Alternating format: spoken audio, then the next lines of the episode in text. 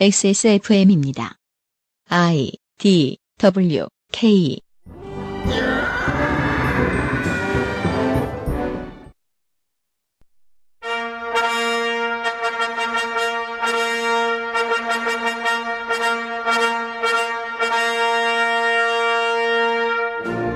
대민주주의란 간접 민주주의고 직접 민주주의가 직접 민주주의인가요? 그렇다면 전자는 좀 나쁜가요?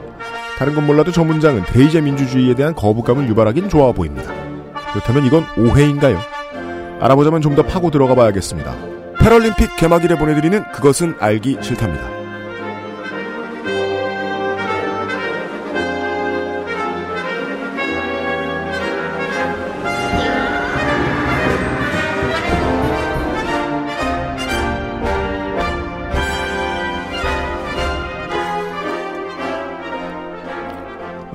어, 어제도 뭐 누누이 말씀드렸습니다만 1년을 뒤덮을 만한 뉴스들이 한 주에 서너 건씩 터져버리니까 네. 어, 저희는 지금 수요일에 녹음하고 있는데 네. 음, 대체 얼마나 물 건너간 소리를 하고 있게 될지 예, 상상도 할 수 없습니다. 오랜만이죠, 시사 아카데미. 그것은 알기 싫다의 유승균 PD입니다. 윤세민 에디터입니다. 네, 안녕하십니까. 윤세민입니다. 네. 그래서 가스러시를 당했어요. 네? 가스러시를 당했어요. 그래요? 아카데미가 좀 늦어졌잖아요. 맞습니다. 그래서 이제 그, 이 얘기는 지나간 얘기다. 네. 예, 이런 소리를 듣지 않으려면, 어, 너무 많이 지나간 얘기를 해야 됩니다. 아, 그쵸. 시사 아카데미를 집어넣기 좋은 타이밍입니다. 그쵸. 네. 1948년 이런 이야기 해야죠. 좋습니다. 잠시 후에 만나보시죠. 그것은 알기 싫다가 인증한 첫 번째 책 일본대 오음진리교 광고를 듣고 오겠습니다. XSFM입니다. 일본의 신흥종교 옴진리교의 신자들이 출근 시간대의 도쿄 지하철에 독가스인 살인가스를 살포하는 사건이 발생했습니다. 인파 가득한 지하철역에서 발생한 생화학 테러, 6천 명이 넘는 사상자, 그리고 아직도 현재 진행형인 옴진리교 사건. 현대 일본 최악의 테러를 다룬 2017년의 히트작. 그것은 알기 싫다 오리지널 컨텐츠 첫 번째 책. 일본대 오음진리교. 온라인과 전국 오프라인 서점에서 만날 수 있습니다. 박하 출판사. 여러분 그 강 건너지 마십시오.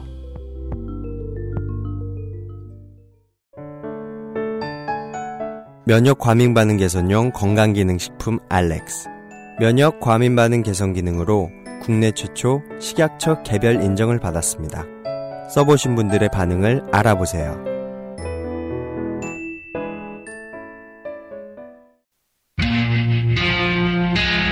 Artisan by John Varvatos. Access Mall Fragrance Store에서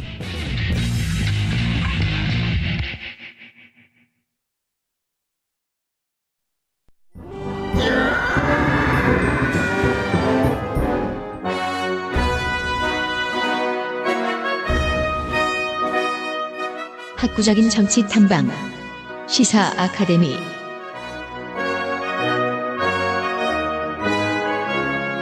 방송에서 다 들으셨으면서 일본대 오음진리교 책을 사주신 여러분 감사합니다. 방송에서 들었다고 안 살 이유는 없죠. 그렇죠. 훨씬 더 자세하고 풍부한 내용이. 나중에 시사 아카데미 책도 내, 낼까봐요. 오, 방송에서 안 들었는데 이러면서 사시는 청취자분들 있지 않을까. 아, 근데. 네. 어, 교양서로 굉장히 괜찮을 것 같네요. 네. 저는 줄치면서 읽을 것 같아요. 근데 가장 슬픈 게 많은 청취자들이 이제 저를 보고 물어보십니다. 편집된 것만 나가니까 네. 우리의 진짜 감정의 흐름은 간혹 숨겨지잖아요. 그래서 이제 홍성갑 덕질인을 왜 이렇게 갈구냐. 음. 그럼 저는 이제 진심을 담아 호소합니다. 그분들한테. 다 이유가 있다. 그럴 만하다. 당신이 내 꺼먹게 타들어간 속을 아느냐? 지구를 단위로 따지면은 네. 이 스튜디오가 네. 성가비 형한테 가장 따뜻한 곳이죠. 성갑이의 멘틀입니다. 여기가 가장 따뜻하게 홍성갑을 맞이해주는 곳이에요. 그때 이제 저는 가끔 발견합니다. 사실 면전에서 가장 많은 굴욕을 당하는 사람은 성갑이가 아닌데 그렇죠. 왜 그 사람의 안위를 걱정해주는 사람은 없을까? 조성주 소장이 돌아오셨어요? 네. 뭐 어떻게 해야 되지? 감정을 숨길 수가 없네. 상처받지 않았다고 말하긴 어려운 상태에. 조성주 소장입니다. 네.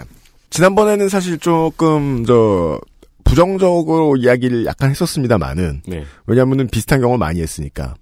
근데, 이번 정권은 정말이지 진짜 개헌에 가장 적극적인 것 같은 액션을 꾸준히 보여주고 있어요. 네. 진짜 하려고 하는 것처럼 보여요. 할 힘도 있어 보이고요. 네. 그러면서 어 사람들에게 의견도 수집하고 있고요. 네. 의견 수렴 과정인데 지금이 그 의견 수렴 과정을 보고 있으면은 이 개헌이 어마어마하게 큰 일인데 사람들한테는 무거운 일이라는 건 알지언정 심각하게 다가오지는 않는다는 느낌은 늘 받습니다.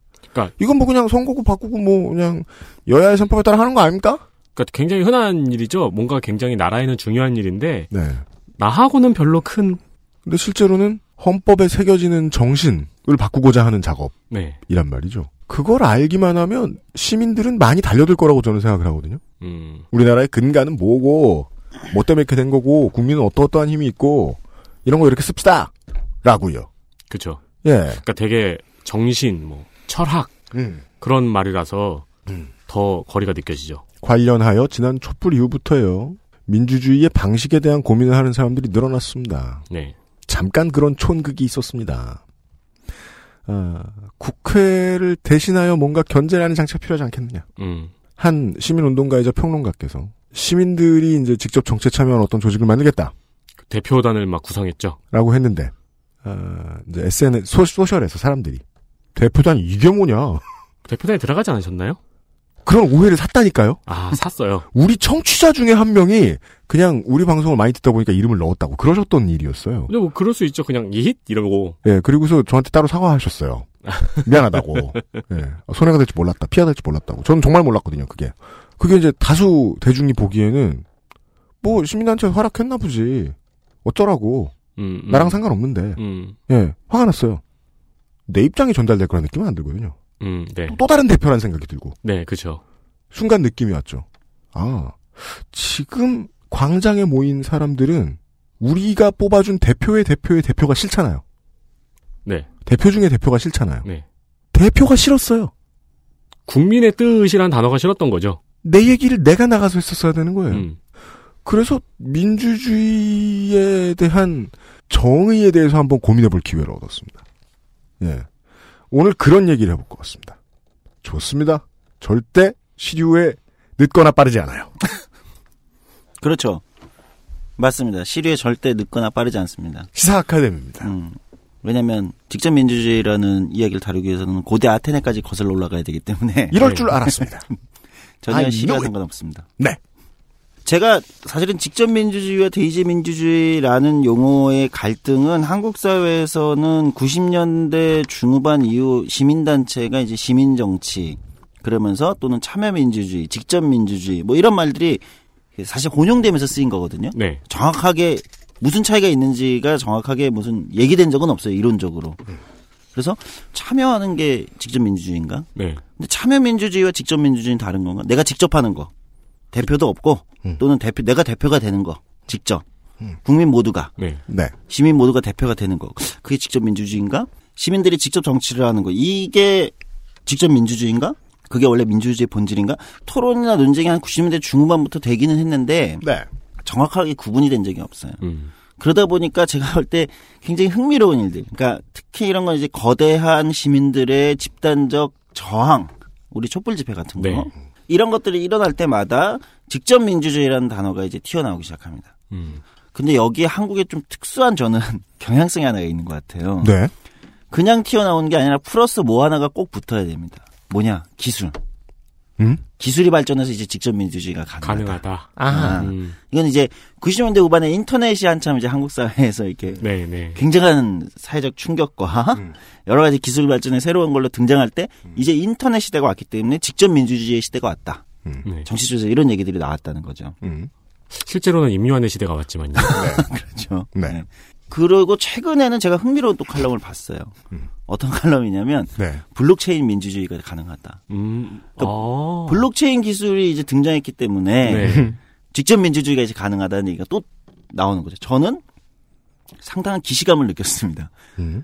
어, 이건 어디서 언젠가 똑같은 얘기를 언젠가 본 것 같은데. 그 블록체인 기술 나오기 전에 스마트폰 보급이 이제 어, 꽉 찼을 때도 그런 얘기가 한번 그렇죠. 나왔죠. 네. 그게 이제 이- 이- 한 2000, 2008년 촛불 집회가 있고 그 이후에 스마트폰과 몰로 무장한 세대가 뭐 직접 민주주의에 몰로 음. 등장한다. 네. 뭐 이런 얘기들. 한국일보의 조재훈 논설위원이 쓴 2월 18일의 칼럼을 조선 소장이 저에게 아, 링크를 세워주셨어요. 네. 일부를 좀 볼까요? 블록체인 기술은 다양한 분야에 접목할 수 있지만 당장 효과를 볼 수 있는 곳이 정치 분야가 아닐까 싶다. 민주주의는 국민이 선출하는 대표가 민의를 수렴해 운영하는 대의 체제다. 하지만 대통령, 국회의원, 지자체장 등은 일단 선출이 되고 난 뒤에는 특정 개인이나 집단 혹은 이익단체를 위해 봉사하느라 민의를 제대로 반영하지 못하면서 신뢰가 추락했다. 이는 직접 민주주의 요소를 통해 보완해야 하지만 현행 제도적으로는 불가능한 상황이라 촛불의 상시화가 그 역할을 대신하는 결과가 됐다.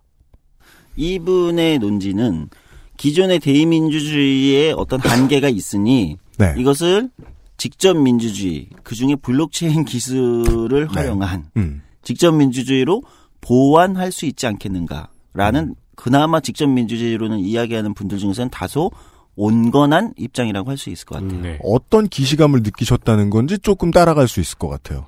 기술이 이래저래 발전했으니 정치인에게 피드백이 들어가는 속도와 효율성이 늘지 않았겠느냐라는 질문은 90년대에도 있었다. 음. 그렇죠. 네. 그런데 두 가지 질문을 우리가 여기서 던질 수 있어요. 하나는 훨씬 본질적으로 그래서 직접 민주주의가 뭐냐. 그러니까 직접 민주주의를 한다는 게 도대체 뭐냐. 그러면 지금 우리가 하고 있는 대의민주주의는 음. 간접 민주주의. 뭔가 간접으로 한다는 거는 좀 음, 별론 것 같아요. 별론 것 같고 직접 하는 건 뭔가 좋은 것 같고 음. 이두 가지의 묘한 그 레토릭이 주는 뭐랄까요 프레이밍이라는 게 있어요. 네. 그렇죠. 이게 중요한 부분입니다. 네, 간접 적인 건 나의 의사가 제대로 정치 영역에서 음. 민주주의 영역에서 간접적인 건 나의 의사가 제대로 대표되지 않는 것 같고 음.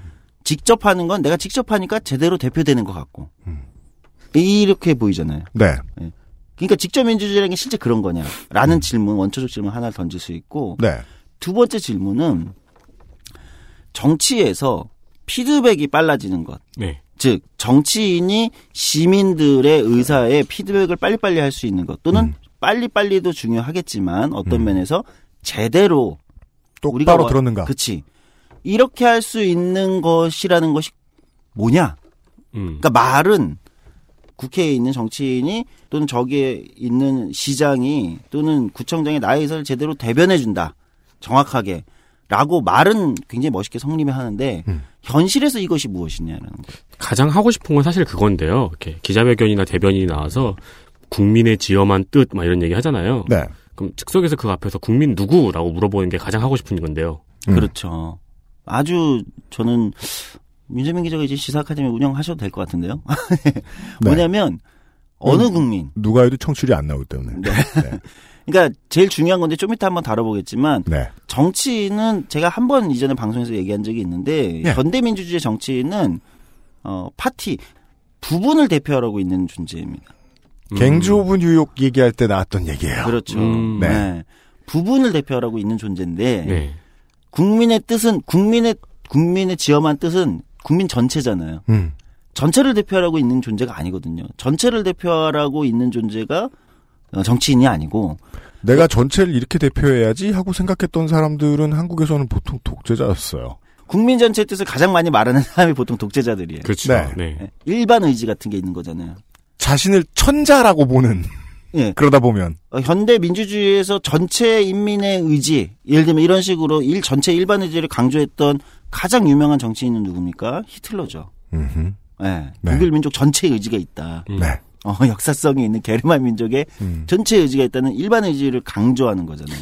그러다 보면 그 전체의 성격을 규명하느라 그 전체 중에 누굴 넣고 누굴 뺄지도 결정하죠. 그렇지. 그게 네. 중요한 포인트입니다. 예. 전체를 강조할수록 이 전체의 이질적인 존재들은 삭제돼요. 음, 탄압되고 그리고 제거돼야만 하는 존재들이 되는 거죠. 네. 그래 불죠. 예. 음? 그렇지요. 왜 놀래? 네.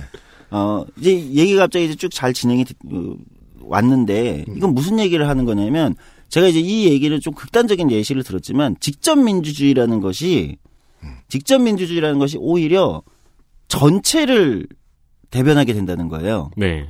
이런 민주주의에서는 원래 이론적으로 뭐냐면 그리고 실제적으로 고대 아테네 때도 마찬가지인데 부분의 의견은 있으면 안 돼요. 그렇구나. 그럴 때 보통 많이 쓰는 말이 집단 이기주의입니다. 음. 음, 그거는 전체 의사가 직접 민주주의는 직접 대표되잖아요. 다 네, 네. 음. 모두가 와서 민회라는 데서 고대 그리스 아테네로 가볼게요. 민회라는 곳에서 모두가 직접 결정했어요. 심지어 그 민회의 수장이나 아테네라는 도시를 다루는 관료들, 그러니까 음. 고위 공직자 대표하는 사람들도 어떻게 뽑죠? 추첨으로 뽑잖아요. 즉 누구나 대표가 될 수 있어요. 선거를 하지 않잖아요. 이것도 되게 중요한 겁니다. 선거냐 추첨이냐 굉장히 중요한데 추첨으로 뽑히면 누구나 그 도시를 다스리는 중요한 사람이 될 수 있는 거잖아요. 네. 그렇죠. 네. 그렇기 때문에 직접 민주주의 이게 직접 민주주의인데 사람들이 얘기하는 원형이죠 고대 그리스 아테네가 네. 그렇기 때문에 여기서 결정되고 모두가 같이 결정하고 당신이 직접 운영하고 결정할 수 있는데 어떻게 부분을 만들어 다른 이견이 존재해 이러면 안 되는 거야. 그럼 이게 어떻게 작동할 수 있는가? 추첨으로 모두가 그 도시를 다스릴 수 있고 모두가 민에서 결정하면 부분의 의견들은 허용되지 않는 오히려 음. 왜냐면 전체 의지가 결정이 돼버린 거잖아요. 네. 음. 이게 이제 사실 직접 민주주의가 가지는 특징입니다. 오히려. 음. 그러니까 오히려 거기서는 철저하게 배제된 집단이 존재하는 거예요. 그게 이제 우리가 보통 얘기하는 여성 또는 노예, 뭐, 뭐, 뭐- 외, 국인 어, 그, 네. 그런 존재들은 이제 시민이 아니기 때문에 인류사를 쭉 돌아봤습니다, 지금. 예, 시민이 아니기 때문에 다른 집단이 경제 생활이나 다른 걸 담당하고 시민이라 지칭, 지칭되는 남성들이 그렇잖아요. 주로 네. 나- 남성만 시민의 권리가 있었으니까 당시에는 그 사람들이 동질한 집단인 거예요. 그 안에서 추첨으로 누구나 그 남성 그 시민 집단이나 얘기되는 사람들을 대표할 수 있는 거죠. 음, 그러니까 오히려 반대로 의사결정이 굉장히 빨르, 빨라지겠네요. 그럴 수도 있어요. 오히려 빨라요. 의사결정 과정에서의 갈등이 덜하죠. 음, 물론 당시에도 특별한 경우가 있어요. 전쟁 기술을 가진 사람. 음. 장군 뭐 이런 사람은 직업적 관료처럼 이렇게 추첨이나 이렇게 아무나 맡을 수는 없으니까 왜냐면 그거는 도시 전체의 안위가 네. 누가 맡으면 뭐 다 전쟁에서 패배할 수밖에 없으니까. 네. 전문직이라. 음, 그런 전문직을 두기는 했어요. 아주 소수를 그래서 전체적인 운영은 그렇게 추첨으로 했대. 이제 직접 민주주의인데 그러면 우리가 대의제 민주주의와 직접 민주주의 또는 대의제 민주주의를 간접 민주주의라고 포장 또는 둘러싸가지고 직접 민주주의에서 마치 직접 민주주의로 회귀하거나 직접 민주주의적 요소를 훨씬 강화하는 것이 민주주의의 뭔가 원류로 돌아가는 본질로 돌아가는 거라고 생각하는 건 저는 상당히 위험할 수 있다는 거예요. 이게 이데아인 것처럼 생각하는 것. 그렇죠. 음, 민주주의는 고대 그리스에서 직접 민주주의에서 출발을 한 건 맞지만 네. 맞지만 그 이후에 훨씬 더 긴 천년이 넘는 시간 동안은 그것은 경멸의 대상이었단 말이에요. 왜냐하면 중후 정치와 같은 말이었다는 거죠. 음, 그런데 이걸 우연이라고 얘기해도 좋고 또는 뭐 여러 사람들의 노력이라고 얘기해도 그건 역사적 평가가 여러 가지가 있을 수 있지만 현대에 와서 어느 순간 민주주의라는 것이 제도가 어 대의제 민주주의 대의제와 결합을 하고 과거의 직접 민주주의와 다르게 대의제와 결합을 하고 변형되다 보니 지금과 같이 훨씬 더 많이 대표하고 더 넓은 더 훌륭한 제도로 자리 잡게 됐다는 거죠. 발전형이라고 그렇죠. 봐야 한다. 오히려 그러니까 마치 대의제 민주주의는 진짜 원래 이제 UMC가 얘기했지 어떤 이데아를 거스른 현대의 엘리트들의 무엇이 아니라 네. 과거보다 더 많은 시민들을 대표하는 방식으로 민주주의적 요소가 결합이 되고 대의제와 선거라는 특별한 방식입니다. 선거도 사실 특별한 방식이죠. 음. 과거에 추첨을 했다고 했잖아요. 네. 선거가 가지는 또 굉장히 특징이 있거든요. 선거라는 것이 가지는 이거는 훨씬 더 복잡한 논의가 필요하겠지만 음. 이게 결합이 되면서 지금의 체제가 온 건 이건 발전돼 온 거지 네. 퇴보된 것이 아니라는 거예요. 그런데 이 제가 이제 아까 칼럼에서도 그런 언급이 되고 뭔가 계속 나오는 건 기술의 발전으로 계속해서 결국은 뭘로 회귀하고 싶어하는 듯한 욕망 같은 거랄까요? 음. 그런 것들이 계속 깔려 있는 거죠. 아주 본능적인 지점을 짚으시네요. 음. 우리가 이게 지금 우리한테 계산을 해보니까 선인지 악인지 딱 계산이 나와서 그래 우린 거기로 가야 돼 하고 정해놓고 가는 사람 생각보다 적습니다. 그렇죠. 우리는 환상 속 어딘가로 가려고 하잖아요. 네. 근데 그거는 인류의 본능이라고 저는 문화학 때 배웠던 것 같아요. 왜냐하면 기계 기술이 발전해서 다른 예로 기계 기술이 자꾸 발전해서 이제 생각이 우리보다 깊은 AI들이 있잖아요. 음. 이런 것을 자꾸 만들어내는 이유는 결국 성서 속의 어딘가에 나오는 신을 담기 위한 노력이라는 정의가 좀 너무 인상적이었거든요. 음, 그러니까 인간하고 최대한 비슷한 피조물을 창조해내는 거죠. 네. 내가 전원을 껐다 켤 수 있는 존재로. 근데 나가고자 하는 그 방향은 딱히 합리적이지 않죠. 그렇죠. 환상적이에요. 음. 우리는 우리가 현대인이잖아요. 지금 현대니까 우리한테는 현대인의 바램은 그다지 장기적인 목표만 봤을 때는 꼭 그다지 합리적이지 않다. 민주주의에 대한 것도 마찬가지일 수 있다. 직접 민주주의라는 설명을 계속 들으면서 계속 떠오르고 있는 게 요즘 매일매일 화제가 되고 있는 그 청와대 청원 게시판 네. 있잖아요. 음. 네, 거기 이제 뭐 별별 게 다 올라오잖아요. 얼마 전에 뭐 국회의원들한테 최저시급을 주라는 의견도 있었고, 음. 싸이가 안 나왔으니까 올림픽 폐막식을 다시 하라는 의견도 있었고, 네. 네, 기타 등등. 음. 그게 이제 연일 사람들 사이에서 화제가 되고 있고 또 문제점도 발견이 되고 하는 게 지금 음. 직접민주주의의 역할이 강화된 부분에서 보이는 단면이잖아요. 그렇게 볼 수도 있습니다. 그러니까 뭐 긍정적 요소도 있겠죠. 청와대 청원 게시판이 어떤 사회의 기존의 정치나 기존 시스템에서 다루지 못한 어떤 이슈들을 음. 어, 사회 공론장으로 끌어낸다라는 음. 네. 어떻게 이, 이런 이제 긍정적 요소도 분명히 있을 겁니다. 있다고 보이지만 또 어떤 측면에서 보면 아니 사실 이런 것들이 공론장에서 지금 다뤄져야 되는 것인가? 어, 예를 들면 어떤 또 과도하게 여러 가지 사람들의 어 뭐랄까요?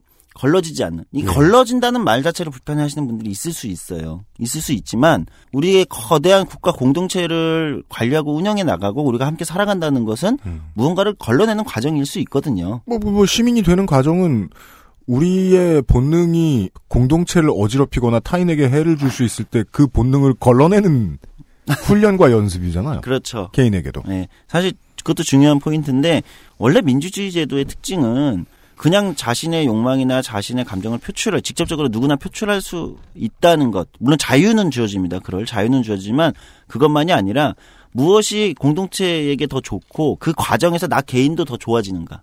내가 이제는 인종차별주의자가 아니게 되는가. 음. 어, 내가 이제는 좀 더 성평등한 사람이 되게 되는가. 또는 내가 좀 더 어떤 가치, 이건 진보나 보수를 떠나서 그런 사회발전 과정. 지금 노예제를 옹호하는 사람이 한국에 존재한다는 건 굉장히 이상할 수 있는 거잖아요. 네, 그럼 이제. 어. 나와서 혼나야죠. 예, 그런 주장을 할 수는 있지만 음. 그것이 공동체에서 공론장에서 노예제를 부활한다는 게 다뤄지는 건 좀 이상하잖아요. 음. 음, 이런 것처럼입니다. 걸러진다는 말의 개념에 대한 부연 설명을 해주셨습니다. 네. 왜냐하면 더 또 하나 부연하자면 음. 더 중요한 문제가 많거든요.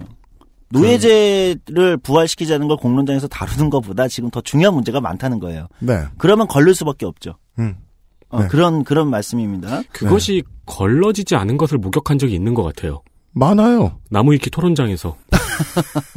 나무위키 운영진들은 그걸 걸러내기 위해 얼마나 많은 노력을 하고 있는데요. 그렇죠. 예, 그래서 이제 그 유저들은 어, 운영진을 비난하죠. 네, 맞아요. 나 좀 그만 걸러라 임마. 어, 맞아요. 예? 김영철은 박람하면 안 된다니까. 이걸 의제로 딱 꺼내놔요. 네. 그걸로 시간을 쓰고 음. 정책 전략이죠. 네. 중요한 전제를 얘기해 주셨습니다. 유권자 전체, 정치 소비자 전체를 하나로 아울러서 하나의 유닛처럼 움직이게 하는 방법. 음. 그것이 전통적으로 내려와서 아직도 쓰여도 되고 그렇게 쓰이는 곳이 있죠. 교황청이요. 근데 우리의 삶에서 정치적으로 결정해야 될 의사는 교황 하나 뽑는 콘클라베에 비해서 업무가 너무 많고요. 음, 네. 요구의 목소리가 너무 다양하고요. 그걸 줄여나가다 보면 어, 히틀러의 민족주의 같은 것이 등장할 수도 있는 것이다. 음. 이제 우리는 지금 사회과학의 실험의 장 한 군데에 풍덩 빠져 있으니까 이것저것 막 실험해봐도 됩니다. 예. 아, 그 개념 설명 정도를 드렸습니다. 네. 그 다음에 무슨 말씀인지 저는 모릅니다. 저는 이런 설명 들을 때마다 계속 생각나는 게 그때 블라인드 채용에 대해서 음. 사진관 사장님들이 반대했다는 네. 이야기 있잖아요. 너무 그- 좋은 예죠. 네, 그 얘기가 계속 떠올라요. 한 글자 사이에 끼어 있는 수백 명이 있으니까요. 네. 맞아요. 그리고 만약에 갑자기 그, 그 남성복 시장에서 네. 그 주름진 셔츠가 유행한다. 음. 세탁소 들 어떡할 거예요? 아, 아, 그렇군요. 네. 그 옷에 주름 하나 없으면 그게 옷이야? 막 이렇다면요. 바람이란 참 묘한 거예요. 그래서. 음, 네. 네. 아, 잠시 광고를 듣고 돌아오죠. 그것은 알기 싫다는 업그레이드된 과일 건강해진 스낵 프로넥에서 도와주고 있습니다. XSFM입니다.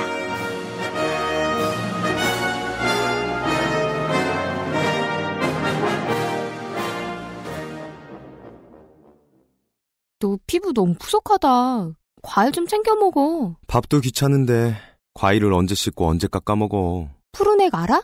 푸르넥? 원적 개선으로 건조시킨 과일 스낵. 한 번 손대면 끊기 힘들걸? 그렇게 맛있어? 동결 건조다, 말린 과일이다. 다 한 번씩 먹어봤지만 내가 생각했던 그런 맛은 완전 아니었거든. 푸른액은 달라. 무조건 맛있어, 맛있어. 야, 그렇게 맛있으면 진작에 하나 사주지 그랬냐. 내가 알던 과일 그 이상의 맛. 오감 만족 과일 스낵 푸른액. 선물로도 좋아요. 놓치지 마세요. 몸이 원하는 첫 번째 선택. Big Green. 엑세스몰에서 만나는 빅그린 모이스처 테라피. 언제까지나 마지막 선택. 아로니아 침.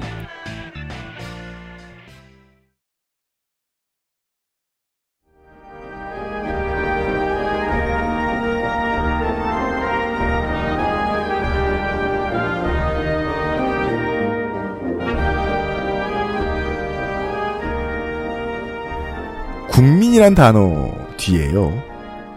물론 뭐 인민이라 해도 되고 뭐 저처럼 아까 말한 것처럼 정치 소비자라고 해도 되고 아무튼 그 전체를 뜻하는 어떤 단어 국민으로 해봅시다. 우리는 국민이란 말 잘 쓰니까 그 국민이란 단어 뒤에요. 한 마음 한 뜻 이런 말 붙이는 거 예뻐 보이니까 합니다. 요즘에는 안 하죠. 해요 많이 해요. 하겠어 안 하겠어요. 올림픽도 방금 지나갔잖아요. 네. 근데 이번에는 올림픽 때 그래도 방송사들이 정신 차리고 되게 많은 것들을 사전 교육해놨어요. 음, 메달 색깔 금 아니라고 해서 안 기뻐하지 마라. 음, 네. 아쉽다 헛소리 하지 마라. 네. 이런 거 교육 팍팍 들어가서 중계했거든요 이번에. 네. 그리고 인종 얘기하지 말고 뭐 하지 말고 저- 예전보다 많이 발전했습니다. 저희가 한번 까긴 대잘 깠습니다만은 개회식 때 한 번 그랬고 그 다음부터는 어, 중계도 매우 훌륭했어요. 네. 그 은메달 확정됐을 때 그 기뻐하시는 중계들은 굉장히 듣기 좋았어요. 아무튼 한 마음 한 뜻이라는 말 국민이랑 같이 붙이면요. 옛날엔 훈훈했는데 지금은 그때 왜 훈훈했지? 그거 배웠으니까요, 그렇게. 등골이 오싹한 문제거든요. 음, 네. 이거 예. 아, 그런 생각이 나는 이야기를 잠깐 해봤습니다 앞에. 네, 그렇습니다. 이제는 우리가 이제 개인의 자유나 개인주의나 자유, 뭐 기본권 이런 것들이 어떻게 연결되고 그래서 왜 중요한지 국가 전체의 일반 의지. 과거 이제 한국이 군사 독재 정권을 겪었고 네. 권위주의 정권 시절을 많이 겪었기 때문에 그런 데가 정당성이 없으니까 일반 의지를 강조할 수밖에 없는 거예요. 그러니까 흥미로운 건 그런 나라 그런 체제일수록 우리 직접 민주주의적 요소를 많이 음, 어, 레토릭으로도 쓰고 강화를 합니다. 음. 그러니까 그래서 그 방법의 우회적 전략이 뭐냐면 저기 국민의 너 국민의 국회에 있는 국민의 대표들이 너희를 제대로 대표하고 있지 않으니 국민 일반의 의지를 대표하는 누군가가 음. 이 모든 걸 해결해야 된다. 그래서 야당을 없애자. 그렇지. 나는 통일 주체가 직접 뽑았다. 음. 이렇게까지 가는 거죠. 네.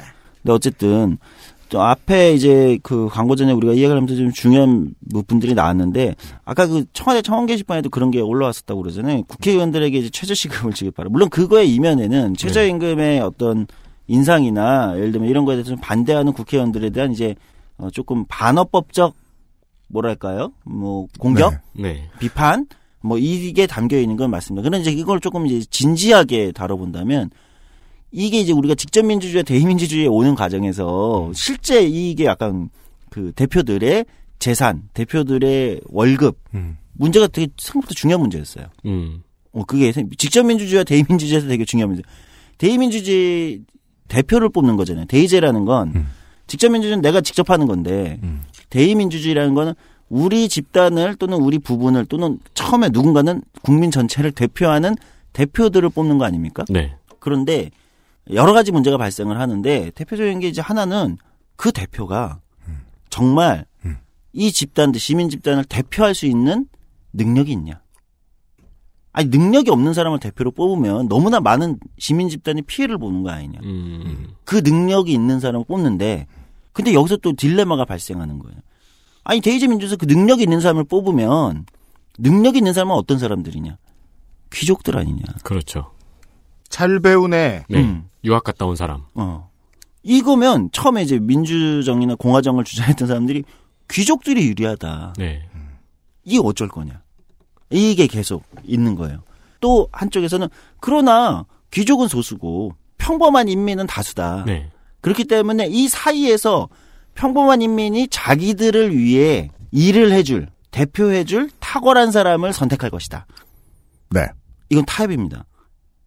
대의제에서의 선거제도는 탁월한 귀족을 뽑을 것이냐, 네. 탁월성을 피해갈 수 없단 말이에요. 음. 능력 있음을 피해, 무능한 국회의원? 생각해 보세요. 착한데. 아무것도 안 해. 너무 무능해. 근데 너무 착해. 예. 그리고 너무 서민적이야. 네. 그러나 무능해. 네. 과연 좋아할까요? 인민들이? 그건 아닐 거란 말이에요. 최근에 더욱더 도드라져죠. 일 잘하는 사람. 예. 음. 그러니까 원래 대의제 민주주의가 오면서 대표를 뽑게 되면서 민주주의에서 선거가 가지는 특징이 발생했단 말이죠. 네. 추첨이 아니라 선거가 가지는 특징이 온 거예요. 음. 뭐냐면 탁월함을 피해갈 수는 없다. 대표를 뽑기 때문에 대표는 탁월해야 되니까. 음. 그런데 탁월함만 선택하다 보면 귀족이 뽑힌다는 거죠. 그렇죠. 그게 이제 유럽의 초기의 공화정과 미국의 초기의 공화정이 다 그랬습니다. 예. 예. 글월이나 읽는 놈 뽑았더니 다 지주. 어. 그러니까 예. 뭐 결국에는 기득권이 뽑힌다는 거죠. 그렇죠. 그런데 여기서 다수는 민주주의적 요소가 여기서 들어온 거예요. 사실 처음에 공화정 요소에서 민주주의적 요소가 들어오면서 대중은 다수니까 다수의 대중에게 투표권이나 이런 게 주어진다면 다수의 대중 평범한 즉 시민 일반과 유사한 그 사람들의 의, 그 의견을 대표하는 사람들을 대표하는 사람 중에 탁월한 사람을 선택하게 될 것이다. 음. 조정될 것이다라고 본 겁니다. 음. 그리고 실제적으로 그런 일들이 조금씩 일어난 거죠. 왜냐하면 일어났다고 제가 결과적으로 말씀드리는 이유는 그 이후에 계속 어쨌든 역사는 물론 누구는 굉장히 시니컬하게 여전히 기득권들이 부를 독점하고 있고 어쩌고 저쩌고 얘기하실 수 있지만 어쨌든 역사적으로 보면 다수 대중에게 투표권이 확대되었고 법제도가 전진되어 온건 있는 거잖아요. 우리가 논쟁으로 삼고 있는 최저임금도 마찬가지 아니겠습니까? 음. 제도도 생기게 되는 거고. 이게 그나마 적용이 되더라는 거예요. 즉 선거에서 약간 타협적 요소가 있었던 겁니다. 대의제 민주주의는. 음. 이거는 현실적 타협이었던 겁니다. 그러니까 우리는 좀 그 원래 아카데미 좀 드라이하게 얘기를 하는 시간이니까 그냥 가치 판단 없이 집어넣고 비유를 좀 해보자고요. 어 정치인 나경원은 확실히 사학의 이익을 대변해요. 음. 네. 사학의 이익을 대변하는 국회의원이 없겠습니까? 사학의 돈이 그렇게 많이 있는데 음. 사학재단의 입장을 대변해요. 왜냐하면 그 집안 자식으로 나서 그 업계의 돈으로 키운 엘리트잖아요. 네. 그렇지만 박주민 같은 엘리트도 있어요. 네. 그 나라 국회에는. 네. 예. 정춘숙 같은 엘리트도 있고요. 네. 대변하는 바가 다릅니다. 음. 예전처럼 귀족 일변도는 아니라는 거죠. 그렇죠. 즉 현대 대의제 민주주의에서의 대표는 어떤 집단에 어떤 것을 대변하는가를 그나마 그 집단이 선택할 수 있다는 거예요. 기억났어요. 옛날에 어, 이제 미국에서 그게 잘 안 됐을 때 음. 예.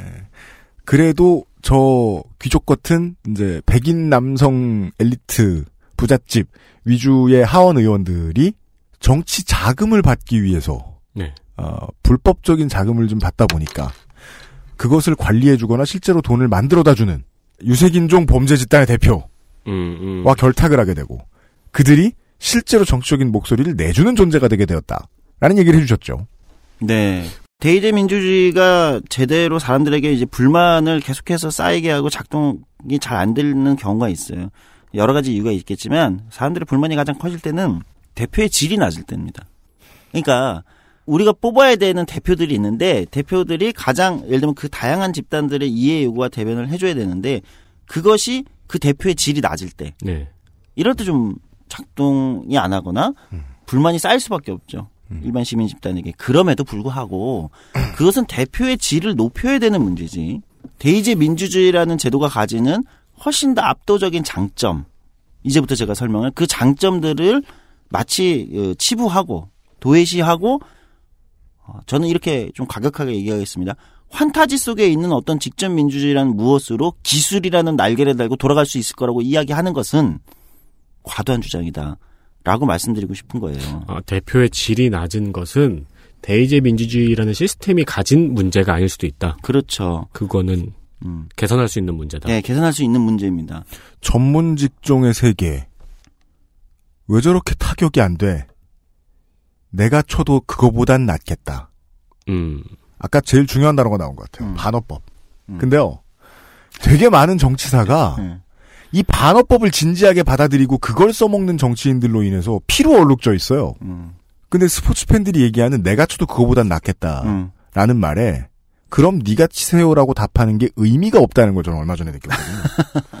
답해주지 않는 게 그런 이제 뾰루퉁함을 반어법으로 남겨놓는 가장 중요한 방법이에요. 음, 네. 예.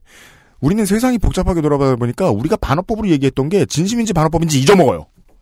네. 예, 머릿속에 캐비넷에 집어넣다가. 그러니까 세계 열 몇 번째 부자 나라에서 국회의원에게 최저임금 주자라는 청원이 몰릴 수가 있는 거죠. 전년도 350조, 다, 요새는 400조죠. 전년도 400조, 다음에 400조, 800조 다뤄야 되는 국회의원에게. 음. 최저임금 주자.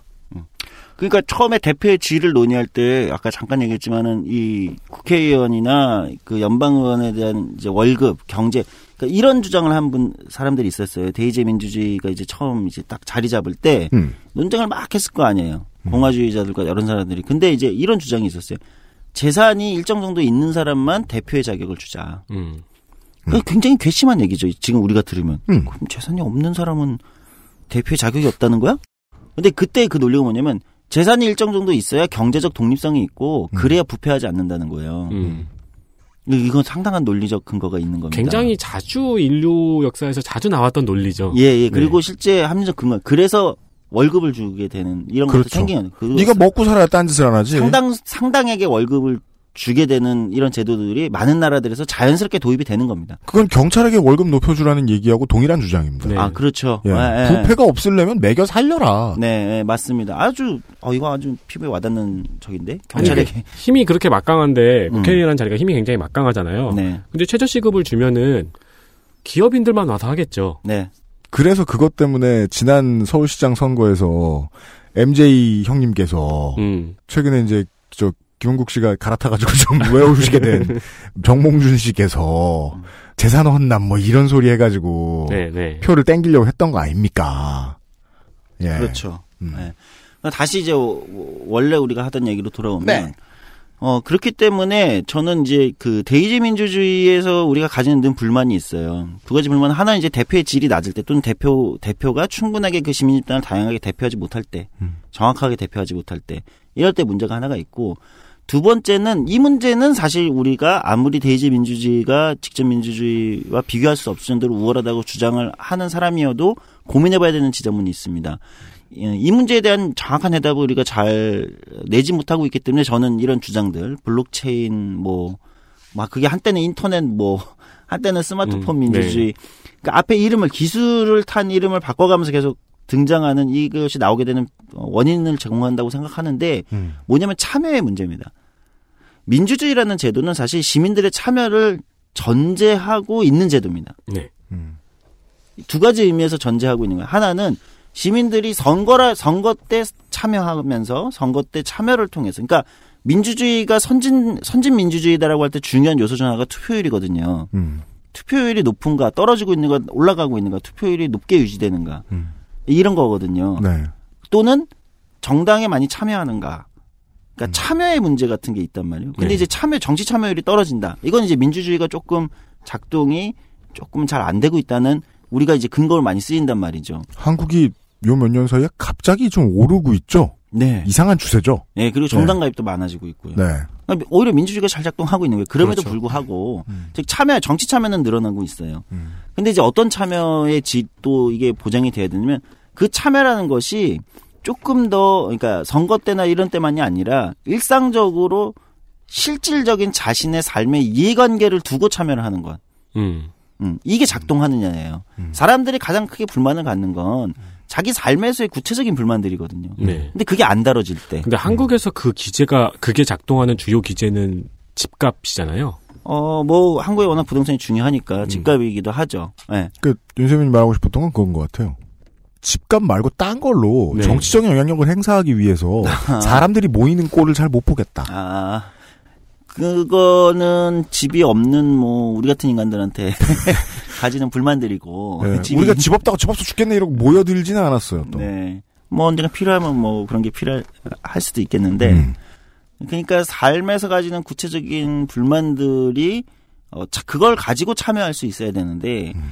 한국에서의 정치 참여는 그런 참여를 독려하기보다는 지금까지는 어떤 큰 사건이나 주로 이제 부패 담론이니까 네. 네. 또는 이제 민주주의를 지켜내자 뭔가 민주주의가 후퇴하고 있다라는 음. 류의 담론들 이런 경우에 이제 큰 정치 참여들이 있잖아요. 네. 물론 놀라울 만한 전 세계가 놀라워하는 참여입니다. 음. 그러나 그것도 중요하지만 일상에서 우리가 갖는 불만이라는 건 민주주의에 갖는 불만이라는 건 음. 나의 삶의 문제에 대한 구체적인 참여가 좀 보장이 될 때. 음. 네. 그러니까 한국 국민들의 지금까지 그림은 그랬던 것 같다는 거죠.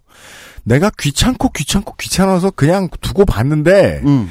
이 선까지는 넘지 마라. 음. 정도 수준에서 왁 하고 나오는 이것도 인류사에 별로 없는 기적적인 일들 네. 이기는 한데 실제로 정치가 내 삶을 만족시키려면 음. 그거 말고 이기적인 얘기. 그렇지. 예. 지금 UMC가 지적했듯이 그러면 이게 계속 반복되는 거예요. 불만의 정치가 반복되는 건데 물론 놀랍습니다. 한국의 불만의 정치라는 거는 시민들의 놀라운 규모로 만족스러워요. 그럼요. 저는 피 한 방울 안 흘리고 지도자 끌어내는 거 처음 봤어요. 아주 아주 만족스러운데 그러나 그 우리를 위한 거. 그 페스티벌이 끝나고 다시 불만들이 축적된다는 거죠. 삶의 불만들이. 음. 이 삶의 불만들을 해결해줄 계속 구원자를 막 서로가 찾다가 이게 계속 이제 갈등을 하고 그러다가 이제 불만이 폭발하면 다시 또 이제 한 100만 명이 거리에 나오고. 그렇구나. 이런 생각은 한 번도 못 해봤어요. 음. 근데 이제 몇 번 했으니까 좀 덜 그럴 방법에 대한 제안, 제언 같은 게 왠지 곧 나올 튀어나올 것 같은데 음. 회장님한테서 제 생각에 87년부터 지금까지 30년이니까 네. 30년에 한 번쯤 반복되는 거는 그, 그 괜찮을 수 있어요. 근데 이 주기가 만약 짧아진다고 생각해 보, 보실까요? 음. 뭐한 10년, 5년. 5년, 5년. 근데 이, 이 여기서 또 기시감을 느끼실 수 있습니다. 그런 나라들이 있어요. 네. 지금은 좀 덜하지만 이제 중남미가 한때 그랬잖아요. 음. 정권이 무슨 뭐 6개월도 못 가. 네네. 뭐 이런 때가 있어요. 만약에 그렇게 된다고 생각 보면 이건 굉장히 여러 가지 소모적인 상황이 될 겁니다. 모든 정당 입에 달고 사는 그 말이죠. 민생 파탄입니다. 그렇기 때문에 네. 저는 이것이 반복되는 것이 우리가 뭐 카타르시스라는 측면에서는 나을 수 있, 있겠지만 그리고 뭐 실효도 대단하긴 해요. 네. 네. 그러나 네. 그렇지 않은 상황이 되려면 음. 어, 데이지 민주주의라는 지금의 시스템이 어떻게 시민들의 다양한 삶의 불만을 참여를 통해서 그 안에 반영할 수 있을 것이냐 고민하지 않을 수 없, 을 것이다. 음. 어, 오히려 이렇게 가는 게 맞지. 마치 다시 한번 말씀드리면 그것이 기술의 이름을 딴 어떤 직접 민주주의의 환타지의 세계로 해결될 거라고 얘기하는 건 그거야말로 저는 엘리트주의적 시각이 아닌가라는 음. 말씀을 던져봅니다. 대동단결을 해야 될 때가 한, 한 30년에, 30년에 열흘쯤 있다고 보죠. 그럼 그때 사람들은 안 모입니다. 사람들은 바쁘거든요. 네. 그래서 해외가 한국을 그렇게 부러워합니다. 그 바늘 같은 틈에 모여! 그렇죠. 그리고는 열심히 언론을 통해서 통제해놓고 가르쳐놓고 다 했는데, 그거에 이제까지 안 속았다는 걸 온몸으로 보여줘요. 네. 그게 너무 대단한데, 반대로 정반대편의 질문을 할 수 있다는 거죠. 저렇게 똑똑한 사람들이 왜 자기 몫을 요구하는데 저렇게 소극적이지? 그러니까 여기까지 듣고 나니까 저는 확실히 재작년부터 올해까지 우리나라가 굉장히 많은 발전을 했다는 게 역으로 느껴지네요. 예를 들어 청와대 청원 게시판에 이런 청원 게시글까지 올라와서 문제다라는 얘기를 할 수 있다는 상황도 지금 조성조 선생님이 말씀해 주신 바에 의하면 굉장히 큰 발전 아닌가요? 네. 앞으로 어떻게 재편하느냐에 따라. 그렇죠. 물론 시행착오도 있겠고 많은 과정이 있겠지만 지금 우리는 그 너머를 보고 있는 거잖아요. 네. 근데 저는 소장님이 이 링크를 이 칼럼을 왜 저한테 보내주셨는지 이제 좀 많이 이해할 수 있을 것 같아요. 예. 마지막 단락을 제가 잠시 또 읽어드리죠. 당장 각종 선거나 여론조사에 블록체인 기술을 도입하면 비용을 획기적으로 절감할 수 있다. 아니 뭐 맞는 말입니다. 오프라인이 아닌 스마트폰을 통해 국민이 정부 의사결정 과정에 쉽게 개입할 수 있기 때문이다. 또 블록체인의 안전성을 고려하면 보안이 부실한 모바일 투표의 문제점도 보완할 수 있다. 가상 공간에서 정치인들의 활동을 감시하고 평가할 수 있게 되는 것도 큰 장점으로 부각될 것이다. 하지만 큰 걸림돌이 예상된다. 바로 정치인들이다. 스스로 커다란 족쇄가 될 수 있는 블록체인 기술을 자발적으로 도입하겠다는 것이다. 훌륭한 제언이라고 봅니다마는 대의제 민주주의를 통해서 권력을 임시로 부여받은 정치인들의 권력이 그냥 얻고 싶었던 권력이라는 욕망 그것 말곤 다른 성격이 없는 것처럼 해석하고 있어요. 음. 이 이야기에서는 그냥 밥그릇인 것처럼 말하고 있어요. 근데 민주주의의 효용만 놓고 생각하면 제가 지금 얼른 생각나는 거는 저는 계속 오늘 사례를 들고 있는데 지난주에 이제 사실은 큰 뉴스여야 되는데 아, 큰 대- 거대한 뉴스가 너무 많아서 묻혔던 것 중에 하나는 자유한국당의 그 화성시 갑이었나요? 예, 저 지역위원장 김성애 국회의원 전 의원이 지역 난방공사 사장을 했었는데 그때에 자기 입으로 거래를 해가면서 수억 원의 뇌물을 받았다는 음. 그게 아마 시사저널 단독이었나 그랬을 겁니다. 녹취록이 나와요. 10개 이러면서 본인의 입으로 직접 얘기하는 그런 사람을 뽑았어요. 화성시민들이. 네. 아 선거 다 필요 없어 라고 화낼 수 있어요. 그건 반어법이라고. 그럼 내가 타석에 서지 말고 다른 타자를 구해와야죠. 네, 네. 그 타자를 어떻게 스카우팅할지에 대한 기술이 중요하지 않겠나요? 정도까지 따라왔습니다. 광고를 듣고 나머지를 더 그것은 알기 싫다는 면역 과민 반응 기능 개선에 도움을 줄 수 있는 바이로메드 알렉스에서 도와주고 있습니다. XSFM입니다.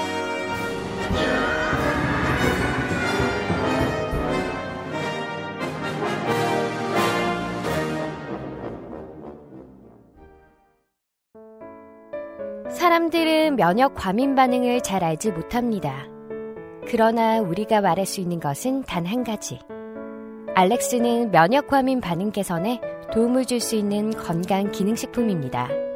혹시 광고를 듣고 계시는 본인이 면역 과민 반응이라고 생각하신다면 알렉스가 당신에게 도움이 되어 드릴 수 있다는 말이죠. 비싸서 안 사시겠다고요? 그럼 당신이 지금까지 그것 때문에 쓴 비용이 얼마인지 계산해 보세요. 도쿄의 지하철에서 살인을 살포하면 큰 혼란이 발생할 거고 우리를 수사할 수 없을 것이다. 그것은 알기 싫다가 공식 인증한 첫 번째 책. 일본대 오음진리교. 온라인과 전국 오프라인 서점에서 만날 수 있습니다. 박하 출판사.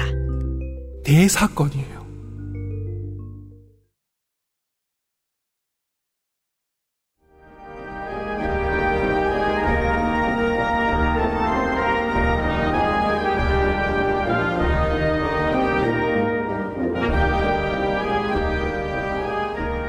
한의원이나 이 병원에서 네. 알러지 환자 오면은 네. 자주 오고 이래야 되니까 네. 보통 이제 그 작은 병원 개인 병원에서는 그 자기들도 의료 수가 때문에 이제 벌이가 예전보다 시원치 않아서 좀 돈 걱정이 많으실 텐데 동네 이웃이니까 의료비 걱정들을 많이 해주세요 음, 음. 환자들의 많이 나온다. 네 그때 한번 생각해 보실만 합니다 이렇게밖에 못 말하겠네요 뭐를요? 알렉스를 알렉스를요? 네 비교해보라는 성우의 말은 그 말씀입니다. 음. 시사 아카데미 시간입니다. 간접, 민주주의의 간접이라는 단어에 어감에 집중하면서 이야기를 시작을 해봤습니다. 근데 우리는 살면서 많은 간접 소비를 합니다. 저희도 지금 회사 인테리어 하려고 알아보고 있죠? 네. 왜냐하면 제가 인테리어를 이것저것 평생 해놨는데 몇 년 동안 음. 모두가 싫어해요?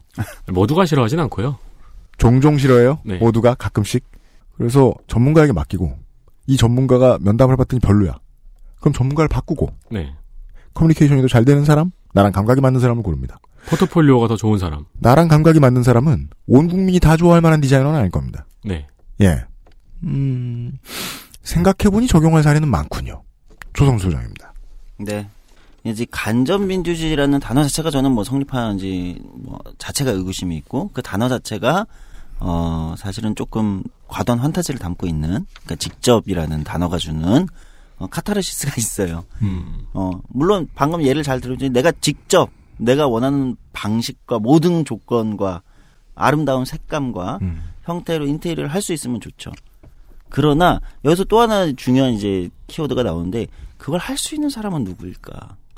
음. 그러니까 적정 정말 직접 민주주의라는 것을 상정을 하면 거기에 참여할 수 있는 사람은 누구인가라는 질문을 던질 수밖에 없는 거예요. 어떤 사람이 참여하고 그 안에서 참여를 했다고 가정을 한다 하더라도 어떤 의견을 얘기하는 사람이 선택되게 되고 그것이 결정되는가. 이런 문제가 발생할 수밖에 없다는 겁니다. 어, 직접 민주주의와 비슷한 사례들이 없는 건 아닙니다. 현대 민주주의에서도 뭐 대표적인 게 이제 미국에서 많이 했던 town hall meeting 같은 음. 거예요. 최근에도 뭐 캘리포니아나 이제 2000년대 이후에 이런 데서 많이 진행이 됐는데 뭐 우리나라 지자체장들도 비슷한 거 여러 번 합니다. 예, 근데 이제 네. 한국에서 진행되는 town hall meeting은 일종의 공청회라는 성격이 좀 강하고 네. 그러나 이제 그 미국이나 어떤 나라들에 가면 이제 그것이 실질적으로 거기서 이제 결정까지 하는 음. 어 음. 거기 참여한 사람들이 직접 자기 손으로 결정하는 음. 이런 경우들도 있는데 그런 경우 흥미로운 건 대부분 제일 많이 통과된 거는 감세 법안입니다. 음. 아. 감세 세금 싫잖아요. 내가 네. 내가 열심히 일했는데 내돈 음. 국가에서 떼가면 싫잖아요. 감세인 경우가 많습니다. 음. 근데 이제 감세가 어떤 경우에는 좋을 수 있죠. 뭐, 뭐 불필요한 세금을 이제 줄이는 거에 좋을 수 있지만 어 그게 이제 최종적으로 모든 사람의 이기심이라는 게 작동한단 말이죠. 네. 그렇잖아요. 우리는 왜 모두가 불완전한 존재니까. 그 가장 정확한 예는 음. 지난번에 사무엘성님이 말씀하셨던 뭐요? 도전을 막는 게 아니고 아. 도전에 대한 과태료를 낮추는. 그렇죠. 예, 인도에서 전기 훔쳐갈 때, 네. 예, 과태료를 낮춰주는. 음. 그러니까 이런 식으로 돼버리어서 결과는 오히려 공동체의 다수가 모두가 피해를 보는. 왜냐하면 모든 걸 감세하다 보니까 어, 기본적인 공적 서비스에 들어갈 예산이 부족해지는 거죠. 네. 예, 그러니까 이제 도로가 엉망이 되고 의료 서비스가 엉망이 되고 수도가 엉망이 되고. 그러니까 공적 서비스라는 공공재에 들어가는 것들이 어, 부족해지게 되는 결과. 음. 그럼 그 피해는 이제 보통 누가 보는 거냐? 사회적 약자들이 제일 먼저 받게 되잖아요. 네. 기본적으로. 네. 어. 그런데 또 흥미로운 건 직접 민주주의라고 해서 그렇게 모였는데 그러면은 다수인 사회적 약자들은 거기에서 다수니까 음. 자신들을 위한 걸 통과시켰으면 되는 거 아니냐. 라고 생각할 수도 있어요. 그러나 두 가지 문제가 있습니다. 하나는 참여하는 것 자체가 힘들어요. 먹고 살아야 되니까. 네. 네. 먹고 살아야 되니까 참여하는 것 자체가 힘들어요. 음. 그런 낮 시간 또는 저녁이라고 해도 저녁이라고 해도 똑같아요. 사실 낮 시간이나 마찬가지로 피곤하거든. 음. 퇴근하고. 그렇죠. 음. 참여 자체가 힘들고 참여한다 손 치더라도 음. 이런 복잡한 세법이나 복잡한 문제들을 다룰 수 있을 만한 정보를 사전에 축적하거나 음. 훈련되기가 힘들어요. 네. 그게 가능한 사람들이 맞아요. 있어요. 그건 엘리트? 특별한 사람들입니다. 엘리트들이죠. 자, 설득력이 여기서 등장하는 것 같습니다.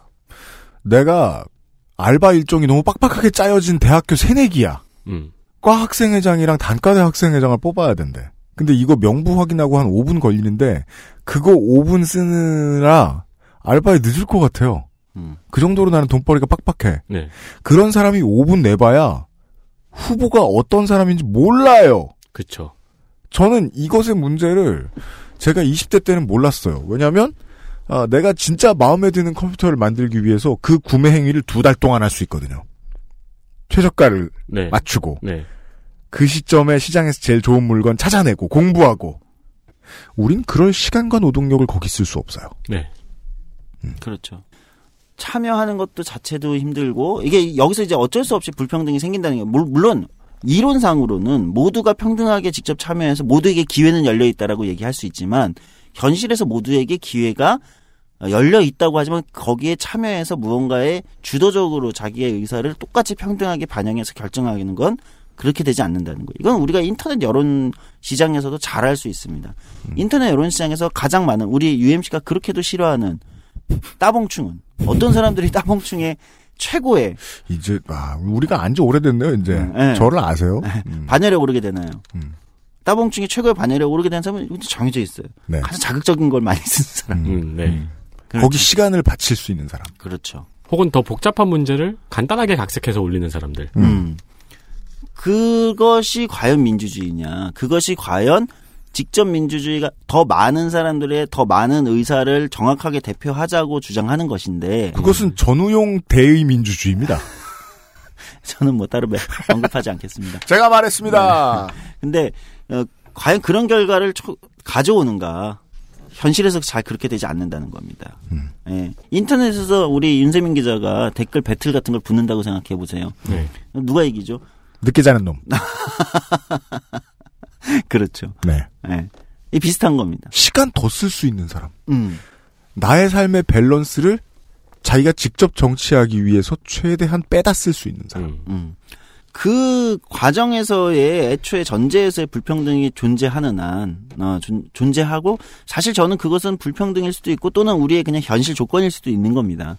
예. 그런 상황에서 오히려 직접 민주주의, 그리고 거기에 아무리 기술을 갖다 붙인다고 하더라도, 어, 그러니까 스마트폰으로 언제든지 어떤 사안에 대해서 투표할 수 있어요. 클릭할 수 있죠. 그러나 그 클릭이 내가 이것에 대한 정확한 정보와 이것이 나에게 미쳐지는 영향이나 내 가족이나 나의 어, 공동체 구성원들에게 미쳐지는 어떤 효과들을 모두가 수만 가지 아니 수십만 가지의 판단이 이루어져야 되는 복잡한 이 거대 사회에서 모두가 정확한 합리적 판단을 내린다는 건 사실 불가능에 가깝습니다. 네. 그렇잖아요. 그런데 그 상황에서 내가 누르는 이 푸시 버튼이 과연 민주주의적 과정이냐? 라고 질문할 수밖에 없는 거거든요. 단어 자체가 폭력이잖아요. 모두가 정확한 합리적 판단. 음.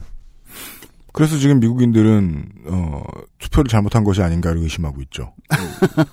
크고 아름다운 버튼을 가진 사람을 잘못 뽑았어요. 음, 음. 예. 그는 자기 판단에 의해 버튼을 누를 수 있어요. 네. 음. 그러니까 버튼만 누를 수 있다고 우리가 민주주의라고 얘기하잖아요. 너에게도 버튼이 주어져 있잖아. 근데 너는 그걸 사용하지 않았어. 또는 너는 그것을 사용할 때 충분히 어, 수많은 정보들을 합리적으로 너에게 그 정보에 관련된 링크도 다 줬잖아. 그걸 다 보고 왜 합리적 판단을 하지 않고 네가 결정한 거에 대한 책임은 네가 져야지라고 말하는 것이 민주주의는 아니라는 거예요. 좀 더 가까운 건 이통사들이 우리 스마트폰 가입할 때 제시하는 그 시시콜콜한 요금제 같은 거죠. 그렇지. 다 알려줬다. 약관에 적혀 있습니다. 예. 대의제 민주주의라는 무엇이냐 그러면은 그것에 대한 책임을 정치인에게 지우는 겁니다. 네가 가장 탁월하다고 우린 판단했어. 우리의 네. 의사를 우리 집단의 의사를 부분적 이익을 대표하는 사람은 네가 선택이 됐어. 너는 그래서 거기서 탁월하게 일해야 돼. 근데 너는 탁월함이 떨어져. 그리고 너는 우리의 의사를 제대로 대변하지 못했어. 그래서 너는 다음 선거 때는 선출되지 않을 거야. 우리는 다른 선택을 할 거야. 다른 선수들 모아놓고 트라이아웃 한 다음에 다른 선수 뽑을 거야. 게다가 우린 너한테 책임을 물을 수 있어. 왜냐? 월급을 받으니까. 그렇지. 음. 너는 그래서 월급을 받고 그만큼 사회적으로 존중을 받고 너에게 권한과 명예까지 주어지잖아. 근데 너는 그것을 제대로 사용하지 않았어. 우리를 위해서. 그래서 너는 선택되지 않을 거야. 라고 책임을 지게 하는 겁니다. 네. 어. 이것이 더 민주주의의 원료에 가깝다. 어. 음. 왜냐? 여기서 물론 전제가 있습니다. 이 대표들이 모두 동질한 집단이 아니라 사회의 각 부분들을 대표할 때, 음. 즉더 넓게 대표된다는 거예요. 음. 여기 또 하나가 있는데 직접 민주주의라는 환타지보다 대의제 민주주의가 사실은 네. 더 많은 더- 사람들을 대표하게 됩니다. 사회의 곳곳을. 직접 민주주의에서는 따봉충들 아, 이런 용어를 쓰면 안 되죠. 어쨌든 어쨌든 그 소장님은 하지 마세요. 제가 네. 할게요. 네. 그 동의한 사람 외에 다른 사람의 목소리가 줄어들다 보니까 그럴 수밖에 없지. 네. 응. 근데 대의제 민주주의에서는 이 집단의 의견을 대표하는 정치인과 이 집단의 의견을 대표하는 정치인들이 갈등하고 조정되고 하는 과정들이 있다는 거예요. 그러니까 사실 그렇기 때문에 숫자만 모을 수 있으면 어떤 사회적 약자 집단이든 또는 어떤 뭐 좀 소외된 집단이든 또는 누구든 숫자를 모아가지고 자신들의 대표 의견들을 어쨌든 여기에 반영할 수 있는 거죠. 음. 물론 안타까움이 있습니다. 100%는 안 돼요. 네. 그러나 반문할 수 있어요. 직접 민주주의에서는 당신들의 의견이 100%가 될 것인가? 아, 그러니까 그렇지 이건 않아요. 시스템이 가지고 있는 가능성의 문제인 것 같아요. 음. 그러니까 직접 민주주의 같은 경우에는 소수 의견이나 다중의 의견을 받아들일 수 있는 시스템이 성장할 가능성이 적은데 음. 대의제 민주주의 같은 경우에는 그것들을 수용할 수 있는 소화할 수 있는 가능성이 음. 더큰 거죠. 우리의 노력 여하에 따라서. 우리가 이제 대의제라는 것이 뭔가 내가 직접 하지 않는 데서 오는 불만은 뭐 있을 수 있지만 뭐 늘 있을 수 있는 거예요. 그러나 이제 UMC는 전 너무 정확한 예시를 들었다고 했는데 그러나 당신이 인테리어를 한다고 해서 더 잘 되지 않는다. 음. 당신이 타석에 쓴다고 해서 홈런을 치는 것은 아니다. 음. 어. 당신이 감독을 한다고 그래서 더 좋은 스쿼드를 짜가지고 경기에 승리할 수 없다. 음. 라는 거에 우리 진실은 있는 것이다. 어. 네. 이런 겁니다. 음. 그래서요, 그, 한국에, 그 전에 이제 김관진 의원도 그런 얘기 했었고, 특히나 이제 젊은 정치인들한테 많이 들었던 얘기인데, 야구선수를 기르듯이, 정치인을 기르는 코스가 너무 부족하다. 네, 네. 한국은 아직도 그게 너무 부족해요. 제발, 판검사 출신들 그만 봤으면 좋겠어요, 저는. 방송인 출신들 말고 정치인으로 처음부터 정치 배운 선수 사람들 의견 조율하고 사람들 설득하고 그걸 꾸준히 배운 사람 음. 내가요 성격이 계속 수줍은데 그걸 안못 고쳤죠? 그럼 공인중개사도 할 수 없습니다. 네네. 직업에 맞는 전문성들인 거죠. 그거 하나 하고요.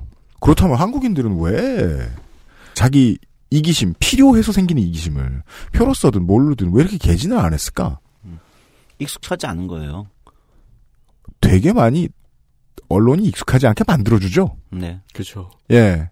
그게 이제 우리가 몇 주 전에도 얘기했던 한국의 노동운동이 아직도 큰 장벽에 막혀 있는 이유 같은 거죠. 니들이 왜 집단 행동을 해? 예. 그러니까 그 되게 지역적인 문제에 낭비되는 에너지가 큰 것 같아요. 그러니까 공약을 살펴보거나 정책을 살펴보는 시간보다 우리는 저 사람의 부패나 자격을 살펴보는 시간에 더 많은 시간을 쓰잖아요. 네. 근데 그것도 참 그 소비자로서 되게 답답한 게 부패가 너무 심한 사람들이 올라오니까 이 수준에서 발전하기 어려운 거예요. 그렇죠. 예. 근데 이 부패는 정말 그 두 가지로 안 좋은 거예요.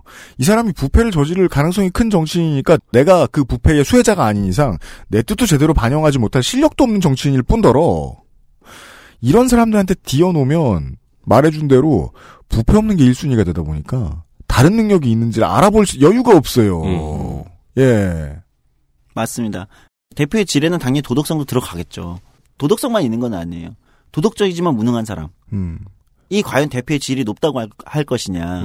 근데 이제 한국의 시민운동이 이제 90년대 중후반부터 지금까지 어느 시점까지 주로 이제 부패 후보 낙선 운동 또는 뭐 부패 후보를 어떤 척결하는 그리고 네. 이제 정당들도 이제 그런 걸 많이 했었죠. 음. 부패 경력이나 네. 뭐 이- 이런 거 중요하다고 공천배제. 생각합니다. 예. 이걸 밟고 그 다음으로 나가야 되니까. 예, 근데 그걸 밟고 그 다음까지 갔느냐가 이제 우리가 돌아봐야 못 된다. 왔다. 어, 여전히 네. 선거 때마다 부패 담론 뒤로 부패 담론을 넘어서지 못하고 있는 것은 아닌가를 음. 돌아볼 필요가 있다는 거예요. 네. 예. 음, 그러니까 이제 부패 담론은 그래서 혹자들은 이렇게도 얘기하면 되니까 음. 보수의 담론이다. 표현이 다를 수 있는데 진보적인 담론이라는 거는 어, 부패의 문제보다는 이것이 사람들의 삶의 조건을 개선할 수 있는가가 없는가가 좀 더 진보적인 음.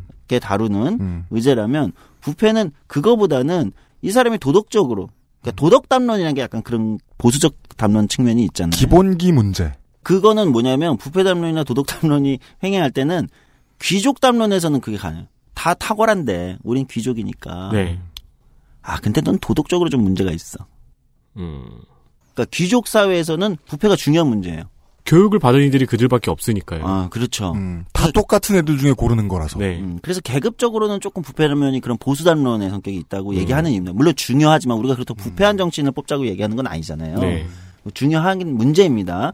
그럼에도 불구하고 이제 이런 게 사실 밑에 깔려 있는 거죠. 약간은. 음. 풋볼 매니저 해보신 분들이 되게 이해가 쉬우실 것 같아요. 기본기 됐고, 음. 예. 발 빠르고 체력 좋은 거 알겠다. 음. 나머지 보자고, 나머지. 예. 그렇지. 발 빠르고 체력 좋은 애들만 데리고 할 것 같으면 왜 축구 하나? 음. 예. 그런 얘기였습니다. 그러니까 저는 이 책임이 시민들 자체에 있다고 생각하진 않아요. 음. 그러니까 그것을 다뤄온 우리 사회의 주요한 이제 오피니언 리더들이나 음. 집단들의 관점에 문제가 있다고 생각하는 거예요. 음. 어, 여기에서는 누구도 자유로울 수 없습니다. 정당도, 시민단체도, 어, 노동조합도 또는 언론도 음. 자유로울 수 없어요. 왜냐하면 한국은 특이하게도 대부분의 이런 단체, 정당 스스로도 반정치 담론, 맞아요. 즉 반정치 담론에서 가장 쉽게 활용되는 게 부패 담론이거든요. 음.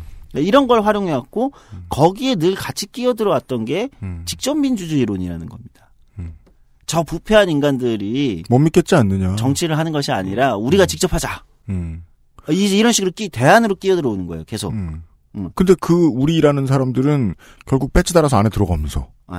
앞뒤가 안 맞아요. 네. 예, 이게 이제 굉장히 이제 시니컬하게 얘기하면 이제 그 순환적으로 그래서 반부패 담론과 직접 민주주의를 주장하면서 시민 직접 정치를 주장하는 대부분의 담론들이 사실은 기존 정치 엘리트 집단에서 소외된 어떤 집단들이 주장하는 건너뛰기 위한 징검다리 역할을 한 것이 아니라고 굉장히 시니컬하게 얘기할 수도 있다는 거예요. 그렇다면 챗바퀴가 되다 보니까 음. 결국 우리는 정치인으로서 필요한 실력, 엑서큐션을 가지고 있는 정치인은 못 만나게 된다. 음. 부패했던 사람 뽑았다가 안 부패했던 사람 뽑았다가 음. 중요한 건 꼴결정경이 있는 사람 구하라는 건데 네. 거기까지는 가지도 못한다. 네. 이 사이에 다시 우리의 이제 그 처음 문제의식으로 돌아가면 직접 민주주의론 담론이라는 것이 이런 것들과 맞물려 가지고 돌아가는다. 그리고 그 담론 자체만으로 승부가 안 되니. 왜냐면 현실화되기가 현실에서 직접 정치라는 것이 현실화되는 건 굉장히 어렵잖아요. 네. 현실적으로. 네. 그리고 늘 이제 이런 반론에 접하잖아요. 사회적 약자들이나 불평등이나 기회가 어, 평등하게 작동하지 않는다. 이걸 보완하는 방식으로 늘 기술이 옆에 끼어 들어온다는 거죠. 음. 인터넷, 스마트폰, 최근에는 이제 블록체인까지 등장했는데, 음. 네.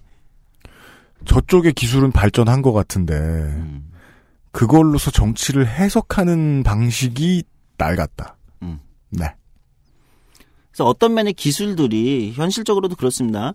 어, 최근에 뭐 정관이 가는 K보팅이나 이런 것도 마찬가지인데 어떤 기술적 발전들이 더 많은 시민의 참여를 보장해주기도 합니다. 현실에 제가 뭐 기술 부정론자 아이, 이런 그럼요. 거 아닙니다. 네. 절대 아닙니다. 실제로 재작년에 촛불 집회도 그랬죠. 그럼요. 네. 예, 그리고 블록체인이라는 것이 가지는 어떤 가능성이 있을지도 몰라요. 저는 전문가는 아니지만. 네. 어, 정치를 활용하는 가능성이 있을지도 모르겠지만 음. 그것이 향하는 지점이 무엇인가. 그리고 그것이 혹여 어떤 기존의 관성적인 어떤 정치 담론들하고 결합해서 오히려 우리의 눈 시야를 어, 현혹시키는 건 아닌가에 대해서 음. 한번 짚어볼 필요가 있다는 말씀을 드리고 싶었습니다. 네.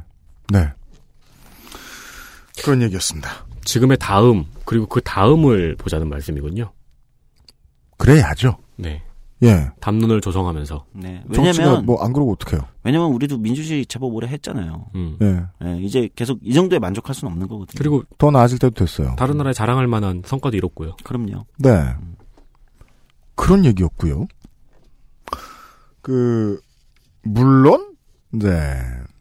제가 지금 이제 뉴스를 하나 보고 있습니다. 음, 3월 7일 발 어, 연합뉴스 얘기인데 그 로드리고 두테르테 네. 오빠가 필리핀 대통령이 최근에 이제 딸에게 자기가 원래 있었던 어, 남부 다바오시의 시장 자리를 사실상 물려줬습니다. 음.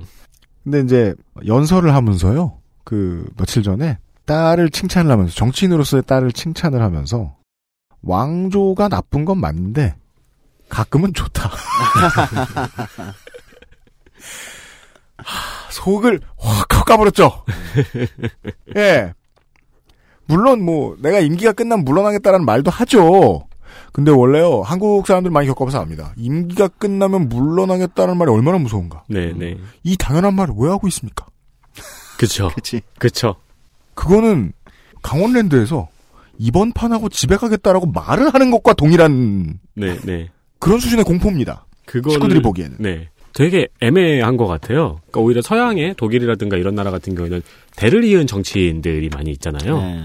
그러니까 오히려 어릴 때부터 정치에 대한 엘리트 교육을 받아온 사람들이 어뭐 3대째 정치인 집안이라든가 음. 그런 경우가 있기도 하고 음. 그것도 어떻게 보면 기득권에 계속 계속되는 연장이라고 볼 수도 있고 또 음. 한편으로는 정치 엘리트가 훌륭하게 육성되고 있는 과정이라고 생각할 수도 있잖아요. 네, 양면적인 네. 게 있죠. 완전히 앞뒤죠. 네. 음. 이게 보면서 부모가 하는 걸 계속 보면서 음. 아, 뭐 국회는 어떻고 음. 느낌은 어떻고 냄새는 어떻고 아빠가 엄마가 사람을 어떻게 만나서 뭘 하고 음. 어, 누구한테 무슨 욕을 얻어먹고 뭐가 억울하고 뭐가 즐겁고 뭐가 보람이고 이런 실물을 피부로 계속 느끼는 건 엘리트 교육이죠. 네. 근데 부모가 그런 걸 해서 이제 국회의원이 됐는데 국회의원이 됐던 이유는 동네 유지이기 때문이야. 음. 그 돈이 많아. 음. 근데 아마도 그건 아마 그 일제시대 때부터 많았던 것 같아 집안의 돈이.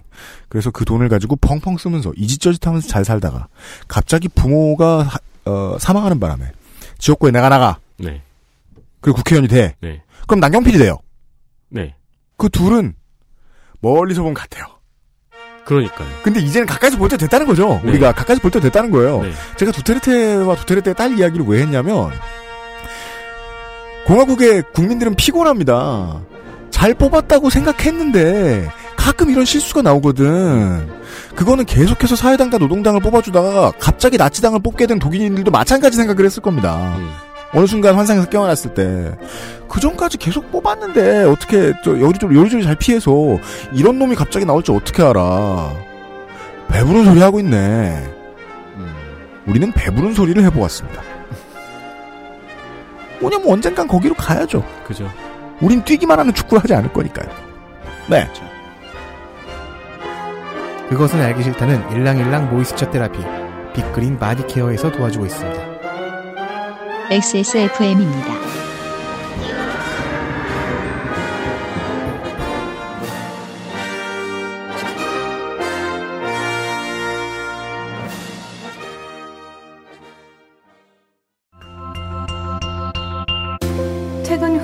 지친 몸을 위로해주는 건 역시 샤워가 최고예요. 욕조에 몸을 맡길 땐 빅그린 바디오일 몇 방울과 함께하죠. 욕조 안에 퍼지는 일랑일랑의 향기. 휴식 그 이상의 것을 부르기 충분하죠. 물론 혼자여도 나쁘진 않아요. 단지 누구와 함께라면 조금 더 좋을 뿐이죠. 물기를 닦고 나면 준비는 끝났어요. 속옷을 입는다는 느낌으로 바디크림을 바르기만 하면 되죠. 가끔은 그것만으로 충분하거든요. Big Green Moisture Therapy. 제주의 신선함에 달콤함을 더하다. 과일 그 이상의 맛. 오감 만족 과일 스낵 푸르넥 감귤 초코.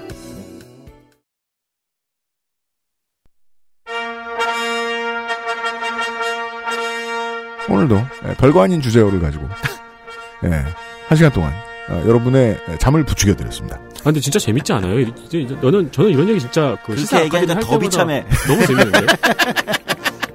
문법이에요? 제가 매기고 윤세민이 위로하고. 제가 가장 눈이 초롱초롱한 순간일 거예요. 좀 이따가 그 성가병 하실 때 한번 앉아보시겠어요? 하긴 그때는 눈이 코인 것 같아요. 눈으로 호흡을 이렇게 슬슬 하면서. 예. 아, 3월의 시사 아카데미 시간이었습니다. 아, 다음 달에 조성소 장과 다시 만나겠습니다. 수고하셨습니다, 오늘. 예, 감사합니다. 수고하셨습니다. 저희도 물러가겠습니다. 유승규 PD와 윤세민 기자였습니다. 내일 덕질인과 함께 돌아올게요. 네. 비만의 과학은 한 주만 기다리겠습니다. XSFM입니다. I D W K